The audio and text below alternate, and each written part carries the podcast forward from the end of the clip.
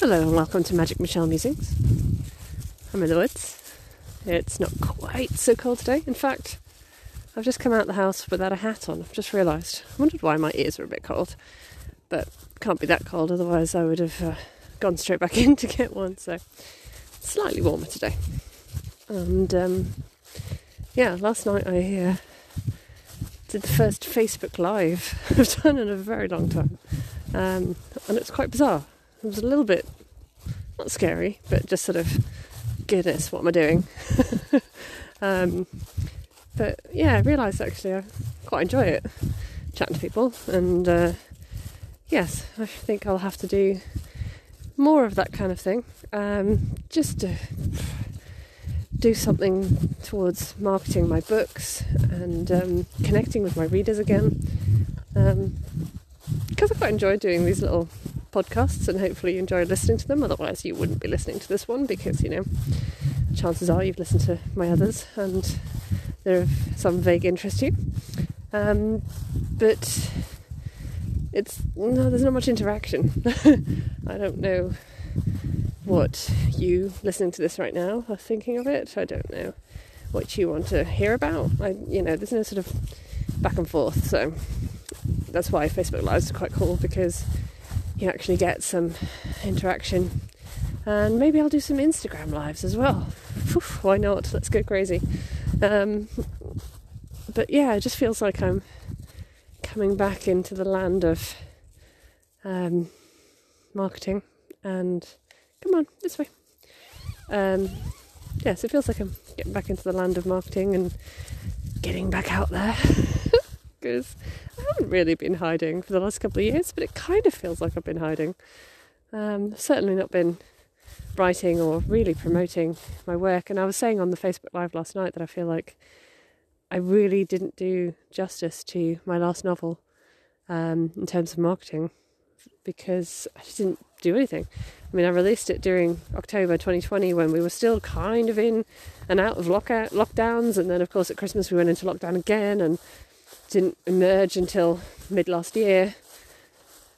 And then I don't know what happened to the rest of last year, but it kind of just disappeared. Because, um, of course, as soon as we were allowed to do stuff, I was just too busy working. So, um, so yes, I feel like I need to do some work on actually, um, you know, promoting the girl who loved too much because I love the story. Um, obviously I love all the themes in the book, and you know, as my auntie very rightly said, the the first part of it is quite autobiogra- autobiographical to myself. Um, the main character is very much like me, um, but you know, obviously, as always, despite the sort of elements of truth in my books based on my own life, it always goes in some fantastical direction, um, which is not based on true life, but um, could be. And I think that's always the fun part with my books is that you never quite know. Um, and in fact, some of the things that I've put in there that have happened probably seem like the most magical parts, the most made up parts, and they're the real parts. So, yes, it's all very open to uh, interpretation. Um, so, yes, I have got some events planned so far for this year, but obviously, I would like to do more events. Um, but I need to have a little bit of a brainstorm, I think, on how I can actually get the word out about the girl who loved too much because yeah, I feel like I've I've let the book down um, by not really going for it on the marketing. And, and I mean, one of the ideas that I had was to print um, with the letterpress printing some big posters um, and just put them out in different places to advertise it. Um, because the title kind of lends itself to that, and obviously the theme of letterpress in it lends itself to that. So I think some big posters are definitely a must. Um, so I need to do some printing and working of those out, and um, yeah, so I feel like I'm kind of getting back in the getting back in the game, getting back into the publishing um, game, and hopefully soon I'll have finished some more of the books that I'm working on for other people, and that'll free up a little bit of time to be able to uh, to focus on my own um, books. And um, and as I mentioned in the live last night, I do plan to write the next um, children's book in February, and I've been working on a fairly complete first draft of the sequel to the Unicorn book. So there will be three books being released this year, and I've promised that. I've said it live.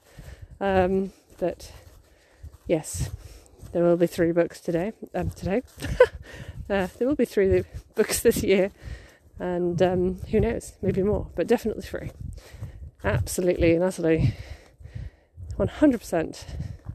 There are going to be three of my own books released this year.